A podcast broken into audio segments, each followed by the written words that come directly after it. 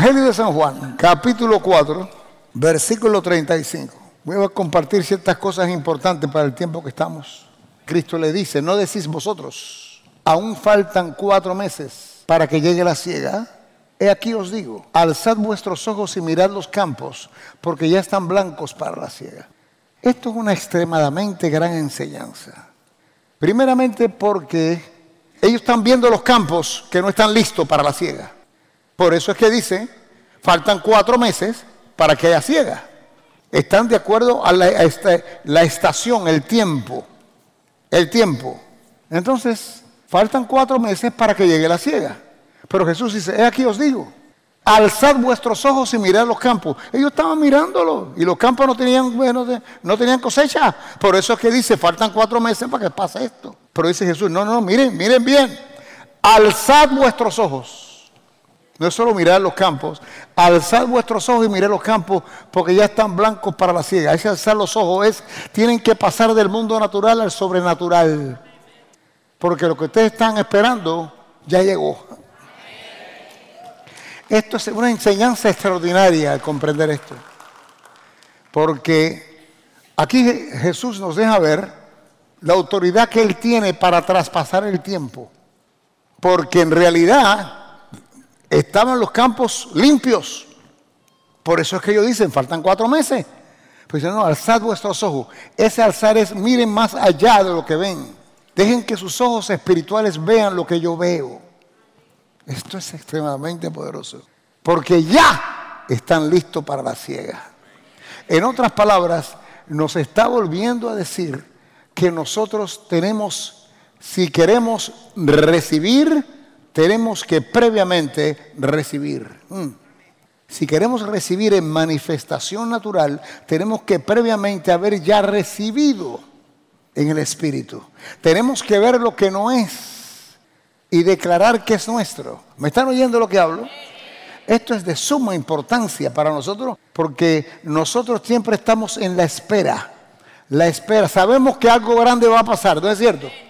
Algo grande viene. ¿Con qué intención digo yo que algo grande viene? Porque si yo estoy diciendo bíblicamente, de acuerdo a los tiempos que estamos, algo grande y algo bueno viene para el pueblo de Dios, yo soy pueblo de Dios. Todo eso suena bonito, pero nunca va a llegar porque algo grande viene, quiere decir que es futuro y no viene, no viene, no. ¿Cuándo viene? Mañana, pasado, ¿cuándo? El año que viene. Algo grande viene porque ya ha venido.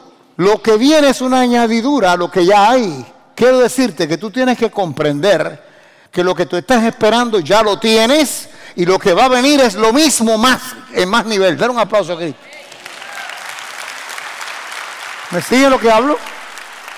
Los campos ya están grandes, ya están blancos para, la cosecha. Ve, vaya cosecha, llena el cesto. Llena el cesto. ¿Qué están esperando? Tienes, ah, claro, para esto tú tienes que comprender y reconocer y ya ser parte de ti el, tú, el reconocimiento de que tú eres un espíritu y que el verdadero tú está dentro y no afuera. Tienes que reconocer que lo de afuera no eres tú, tú no eres lo que tú ves, tú eres lo que Dios dice que tú eres. ¿Me entiendes lo que digo? Entonces, es importante este, este, punto, porque el que recibe es tu espíritu, no tú. Bueno, tú, el verdadero tú, el que recibe, no el tú que no es. Ay Dios. El tú que no es, no recibe, es el tú que eres el que recibe. Y ese tú que eres que recibe, exterioriza aquello que ya tienes. Déjame darte un ejemplo. Ejemplo, hoy cómo pongo esto, fíjate. Una persona enferma o una persona que un accidente, lo que fuera, tienes tu cuerpo lastimado, tienes tu problema físico. Estamos esperando que Dios nos sane. Pero en realidad ya yo fui sanado en la cruz del Calvario. Eso lo sabe todo el mundo, que es cristiano. Que en la cruz del Calvario Cristo pagó por mi enfermedad y por mis mi pecados. Eso yo lo sé. Bueno, entonces si yo sé eso, ¿cómo lo pongo en práctica? tengo que creer que ya yo soy sano. En otras palabras, yo camino y soy sano, camino en sanidad. Si yo ahora hay una enfermedad sobre mí o hay una, situación de accidente o que mi cuerpo duele por cualquier situación, yo no estoy buscando sanarme. Yo estoy buscando el rechazar y reprender al enemigo. Es el diablo el que está buscando enfermarme, robarme mi salud, Ya yo soy sano. No es que yo quiera ser sanado, es que ya yo soy sano y el enemigo está poniendo sobre mí un problema, una enfermedad, una tragedia. Yo tengo que declarar y verme. Es como tú ves la cosa, ¿ves? ¿Cómo tú ves la situación? ¿Quieres sanarte o declaras que ya eres sano y el enemigo quiere venir sobre ti a poner una enfermedad? No es igual una batalla de querer alcanzar a una batalla de que ya lo tienes y lo que estás es protegiendo lo tuyo. Amén. ¿Por qué? Porque hay base bíblica. Fui sanado en la cruz. Si fui sanado en la cruz, yo estoy sano. Entonces yo estoy sano con enfermedad o sin enfermedad. Y si hay una enfermedad, sigo sano. Y voy a rechazar y reprender eso y creer que ese demonio enfermo tiene que irse de mi cuerpo. Pero tu mente tiene que ser transformada. Hay una transformación, Romanos 12.2. No aceptes en realidad o te conformes con la manera de vivir que has tenido hasta ahora y la manera de pensar. Hay algo mejor, dice Dios, de la manera que yo tengo para ti. Entonces tenemos que empezar a pensar y reconocer que en mi espíritu yo lo tengo todo. ¿Por qué todo? Eso lo dice el Colosense, estoy completo en Él. ¿Y cómo que estoy completo en Él? Cristo vive en mi espíritu. Familia, Cristo es Dios. Tenemos que caminar creyendo que Dios vive en mí. ¿Cuántos aquí han recibido a Cristo como Señor y Salvador? Si tú recibiste a Cristo como Señor y Salvador, tú recibiste a Dios. Dios vive en ti. ¿Por qué tú crees que Cristo dijo, las obras que yo hago, tú las harás también? Porque Él es Dios y Él viene a vivir en ti. Y Él lo que cosa es que Él va a seguir haciendo a través de ti. No eres tú, es Él. Pero como está en ti, eres tú. ¿Recibiste o no recibiste?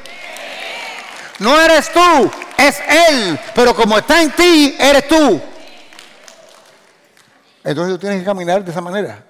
No solo para tú recibir y absorber de ese hombre interior, absorber, absorber aquello que necesita es para también darle a otros lo que ellos necesiten, porque tú estás completo en Él y Cristo está en ti. Es una manera de pensar y ver, ver las cosas como Dios la ven y reconocer que yo soy lo que yo soy, que Dios dice que soy, y que tengo lo que Dios dice que tengo. Las bendiciones te buscan, ya tú estás bendecido. Entonces, fíjate, una cosa mental completamente. Mi mente tiene que cambiar. Por eso dice la Biblia, la transformación de tu tienes que transformarte a través de la renovación de tu entendimiento. Ya yo soy. ¿Cómo que tú eres si tú no eres? Yo sí soy. Porque Dios dice que yo soy. Y Dios sabe más que yo y más que tú. Tú puedes tener tu opinión y yo puedo tener una opinión parecida a la tuya. Pero yo soy lo que Dios dice que soy. Entonces, como yo soy lo que dice que soy, en los momentos específicos de mí sale un poder, porque la fe es un poder espiritual que impacta, cambia y transporta. Transporta. Acuérdate que Dios es un espíritu. ¿Y tú eres qué? Cristo en ti, la esperanza de la gloria. Alzad vuestros ojos y mirad los campos, pues ya están blancos para la siega. Tienes que empezar a, como digo yo, tienes que treparte, elevarte. Y entonces, mira, levántate primero, alzad vuestros ojos y mirad en lo espiritual, que ya está hecho. Entonces aquello que tú estás esperando, ya está hecho. Y si ya está hecho, ya tú lo tienes. Ya, he dicho que ya tú lo tienes. Digan, ya lo tengo. La fe transporta ahora, pero ya lo tienes en lo espiritual. Ahora la fe, ¿por qué? Porque Dios lo dice y como Dios lo dice es lo que es. Pero ¿por qué no toma lugar? Porque tiene que ser transportado de adentro para afuera. Y es la fe la que hace que eso se manifieste. Es un poder, un poder espiritual, una herramienta que Dios te ha dado para que tú resuelvas y ajustes todos los tornillos flojos que tienes. Dale un aplauso, querido. ¡Wow! Tremendo. Tremendo, tremendo, tremendo. Tiempo de abundancia. Ya está aquí. Dice, viene en tiempo de abundancia. Viene en tiempo de abundancia porque ya hay abundancia. Si tú dices viene en tiempo de abundancia, sin reconocer que ya tiene, no viene ese tiempo nunca. Porque ese tiempo que viene lo que se va a añadir a lo que ya hay. ¿Y cómo que ya hay? Claro, si yo soy bendecido. Yo no necesito que me bendigan estas abundancias, ya yo soy bendecido. Estas abundancias me están buscando. He dicho que te están buscando. Tú tienes un imán espiritual que atrae. Por eso el dinero te busca por todos lados. ¿Y por qué no ha llegado? Porque o eres, o eres ignorante de esto o eres un estúpido. Tiene que haber una razón. Porque te está buscando. Lo que pasa es que tú no lo dejas que te encuentre. Porque no lo crees. Bueno, vamos a ver. Lo que dice el pastor, está bien, me gustaría. El dinero me está buscando. Vamos a ver si es verdad. No, vamos a ver si es verdad. Te quedaste raspado. Porque con Dios no es vamos a ver si es verdad. Con Dios es verdad. ¿Comprende? No es que sí, que te levanta no. Con Dios no hay timidez, ni bobería, ni tontería. Es sí o no. ¿Entiendes? Al punto. No puedes venir a Dios acomplejado. Tienes que venir reconociendo que eres hijo o hija del Dios altísimo. Y aunque vienes humildemente, vienes con todo de nuevo y seguridad de quién tú eres. ¿Me sigue lo que hablo? Pedro estaba pescando toda la noche. Ya se estaban yendo ya. Estaban todos frustrados. Grandes pescadores. Llega Cristo y le dice, tire la red. ¿Qué habrán pensado ellos? Nosotros somos pescadores profesionales. Hemos estado toda la noche pescando y acá el maestro, el cual es un gran maestro espiritual, pero él es un carpintero y yo soy el pescador. Pero entonces, de pronto, la palabra que sale de la boca de Pedro, en tu palabra, tiraré la red. Ya ese es el impacto. La palabra lleva la fuerza. Y Pedro recibió esa palabra y le dijo, en tu palabra echaré la red. En la palabra. ¿Qué dice Dios? Entonces, hay una situación de fe. El creer y el obrar. La fe tiene dos porciones. Eso es ustedes que están han ido al Instituto Bíblico nuestro, dos porciones. El creer y la acción correspondiente. En tu palabra, porque es la palabra la que me dijo, dale, hazlo. Entonces él lo creyó y tiró la red. Esa es la acción que correspondía a lo que él creía. Por lo tanto, el milagro tomó lugar. Milagro porque habían tirado, habían toda la noche pescando y no habían agarrado nada. Sin embargo, ahora se llenó la red de tal manera que se rompía. Me imagino que hubo un arrepentimiento porque él dijo, tirad las redes y nada más que tiraron una. Porque a veces no creemos que Dios puede hacer tanto. Tiraron las redes sabiendo que algo iba a pasar. Cristo, milagro. Ellos dijeron, no, vamos a tener aquí para comer esta noche y mañana por la mañana pescado con huevo frito. Pero jamás pensaron que iba a haber eso, ni mucho menos tirar otras redes para que se rellenaran. Porque cuando Cristo habló y dijo que tiraran las redes, todos los peces de ese mar querían entrar en las redes. ¿Por qué? Porque eso es la bendición, bendiciones Bendiciones buscan la bendición. La bendición está en ti y las bendiciones realmente son productos de la bendición. Todos esos peces, por favor, en un momento dado, necesitaban dinero para pagar los taxes. Jesús le dijo a Pedro, párate allí y el primer pescado que venga, agárralo y adentro de la boca tiene una moneda, paga para ti, para mí, para todo lo que están aquí. No que te pongas ahí a ver, el primer pescado no es. El segundo pescado, cuando llegan a te tienen las manos llenas de espinas. Oye, el primero agarró y le sacó la moneda, porque ese pescado venía, yo sabe de dónde con esa moneda, buscando la bendición para él bendecir. Porque es que las bendiciones te buscan a ti. Dios está en ti, mamá. Es que Cristo está en ti. ¿No te acuerdas que tú dijiste que lo recibiste? No, yo lo recibí, ahora no, no, lo recibiste. Cristo vive en ti, mora en ti. Él es la bendición. Él es el creador. Tú sabes que fue el que creó, ¿no? El creador fue Cristo, no el Espíritu Santo como algunos creen. Cristo fue el creador de todo lo creado. Está en ti. Tú no sabes el poder que tú tienes todavía, mamá. Vas a ser presentado con situaciones adversas. Esas son las oportunidades que tú tienes para que Cristo se glorifique y Él se exteriorice de ti. Lo, que tú necesitas para resolver o para resolverle a otro, bendecir a otro. ¿Ok? Una bomba de tiempo lo que tú tienes ahí. Una explosión espiritual. Cuando tú llegas al lugar, la gente sabe que tú llegaste. Hay algo en ti. No altivez ni arrogancia. Es simplemente que te sale la bendición por los poros. La gente ve en ti algo diferente. Claramente, el diablo quiere ponerte complejos, intimidación y varias cosas, porque eso opaca lo que tú eres. ¿Me entiendes? Entonces tú quieres lucir y hablar bobería para que la gente te aplauda. El ser humilde es el impacto mayor que tú puedes tener. Porque lo que tú tienes y atraes está en ti. He dicho que está en ti. Está en ti. Entonces tu complejo, el complejo que tú tienes es que no te deja proyectar. La, acuérdense que la meta del diablo es robar tu cosecha. Entonces, él va a hacer lo posible por engañarte, desviarte del camino, para que tu cosecha no sea, sea robada. Eso es lo que es. Porque si tú no recoges tu cosecha en el tiempo que debes, o te la roban o se pudre. Pero Satanás te, la, quita de una manera u otra. los enemigos mayores que tenían los israelitas eran los filisteos. Entonces los filisteos esperaban que la cosecha se desarrollara. Y cuando las espigas estaban cargadas de trigo, es cuando ellos venían repentinamente a robar la cosecha. Y los tomaban, tomaban a los israelitas de sorpresa. Nada puede tomarte de sorpresa. Por eso yo te, hay cosas que yo digo para sacudirte, porque es que van a venir.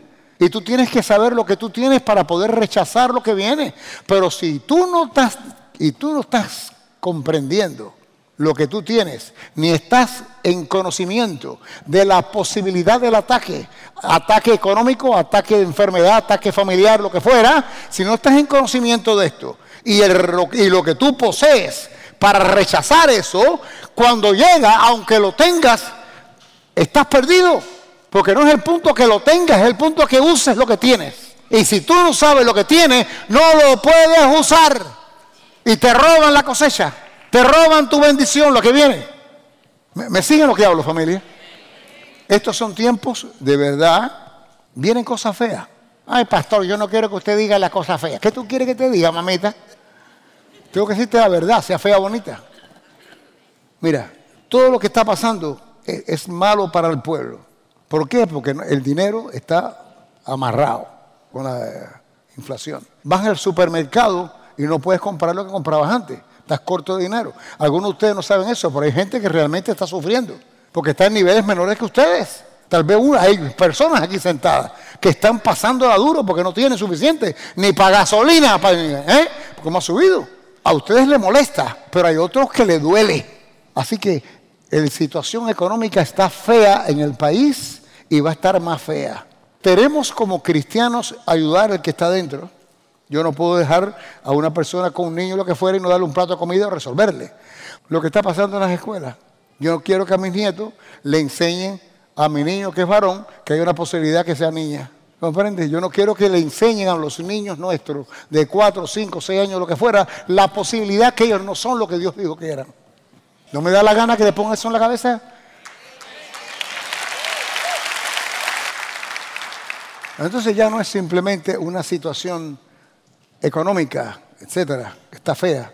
Pero hay una situación también moral y de respeto. Dios te dio a ti los hijos para que tú los críes a tu manera. Y sobre todo nosotros que ya hemos decidido y hemos visto la manera que Dios quiere. Y estamos tratando, que no es ni tan fácil criar hijos este tiempo. Porque la influencia que tienen, para que ahora vengan los maestros y la ley a influenciarlos a algo que realmente está fuera y en contra del corazón de Dios. Todo eso está mal. Pero para mí, aunque fuera nada más que una sola cosa, no puedo aceptar. El aborto es un crimen. Y quiero que sepa que así lo ve Dios. Y si tu mujer te has hecho un aborto, lo que tienes que ir a Dios a pedirle perdón y te perdona. Y lo que tienes ahora que tratar de, ayudar a estas mujeres jóvenes que no aborten a sus hijos. Porque el punto ahora no es simplemente el aborto, es que quieren llevar el aborto hasta los nueve meses. Por favor, comenzaron con tres meses, después seis meses y ahora quieren llevarlo a los nueve meses. Yo creo que es demasiado ir contra el corazón de Dios en tantos aspectos. Por lo tanto, creo que lo que viene es candela. Ponme ahí, segundo de Crónicas 17.4. Este es Dios hablando si se humillare mi pueblo. ¿Sabes lo que palabra, esta parte humillare? Humillare, lo que me está diciendo aquí, si son humildes suficiente para reconocer. El humilde es enseñable. La gente que dice, no, yo soy humilde, pero no quiere que tú le digas nada, se lo saben todo. Esa gente que tú hablas dice, no, yo sé eso, que pues, de todo, de todo. No, yo en Cuba era, era, era, no eras nada. No hay humildad, no hay humildad, no son enseñables, no reciben no hay reconocimiento de pasos equivocados. Si se humillare mi pueblo sobre el cual mi nombre es invocado, y oraren, quiere decir, me pidan, y buscar en mi rostro, buscar en las verdades mías, mis principios, mis leyes, mis reglas, busquen mis pensamientos y se convirtieren de sus malos caminos, como el matar criaturas, el enseñarle a mis niños que no son lo que Dios le puso biológicamente. Esto es lo que está hablando aquí. Convertir de sus malos caminos. Entonces, hay un entonces. Y esto es importante, porque lo que viene después del entonces está basado en el primer, en, primero antes del entonces. ¿Ah? Entonces yo oiré desde los cielos y perdonaré sus pecados y sanaré su tierra. Pero ¿cómo es que yo? Esto tiene que ver después del entonces oiré desde los cielos, perdonaré sus pecados y sanaré su tierra. Qué bueno, qué tremendo. Ah, no, no, no, no. Vete a la primera parte antes del entonces. Si se humillare mi pueblo, si reconocen sus áreas, fallas y sus debilidades, sobre el cual mi nombre es invocado, están diciendo en Dios confío, etcétera, y están declarando y haciendo lo que le da la gana. Si buscaren mi rostro para que vean mis leyes, mis reglas, para que comprendan mi amor por el pueblo que yo quiero salvarlos a todos, y se convirtieren de sus malos caminos, entonces, entonces como eso no ha pasado, lo que viene es candela. Lo que, eso es lo que te quiero decir. Lo que viene es candela, porque mentira, no, se han, no han reconocido nada, no han se humillado de nada, no se han arrepentido de sus malos caminos. Sigue la cosa igual. Como sigue igual, no hay sanidad de la tierra, de la nación. ¿Qué quiere decir esto? No quiero que te agarre a ti, cristiano, no quiero que te agarre fuera de base, ni que te sorprenda diferentes ataques que puedan venir, que puedan lastimarte a ti, a tu familia, a tu comunidad, a tu nación, a tu ciudad. ¿Qué tengo que hacer? Ah, hay muchísimas promesas que Dios tiene para ti en momentos de ataque. Entonces, ¿qué quiere decir? Tienes que empezar a prepararte para que cuando esos momentos lleguen, tú recaminar en total confianza de que lo que Dios ha dicho de ti es cierto y sucede y es verdad.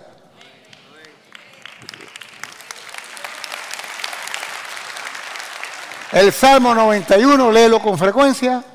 Caerán mil a mi lado y diez mil a mi diestra. La cosa tiene que estar requete mala para que caigan tanta gente a mi alrededor. Pero el punto que a mí no me toca. Y como Dios, el Dios mío, es un Dios de generaciones, quiere decir que ni a mí, ni a mis hijos, ni a mis nietos me toca. Pero van a caer un montón de gente si voy a llorar, voy a llorar no por mí, voy a llorar por otros que me da pena, dolor. Si mis lágrimas caen, no because mí, no because of me, por, por mí, sino por ellos, que me da pena lo que les está sucediendo. Pero ¿cómo Dios va a hacer todo esto? Pero si te está diciendo aquí, te está diciendo que Él te quiere sanar, te está diciendo que Él te quiere perdonar, pero tú tienes que reconocer para que te arrepientas. Él ya te quiere. Te está diciendo el cómo te va a perdonar, cómo va a sanar la tierra, cómo va a mantener tu familia bendecida. Que reconozcas tu pecado, salgas de los caminos que a Él le duele, porque a Dios le duele cuando tú matas a tu hijo. ¿Me, me siguen todo lo que hablo? El punto aquí es que estos tiempos son malos. Una cosa buena que esto marca que Cristo viene pronto.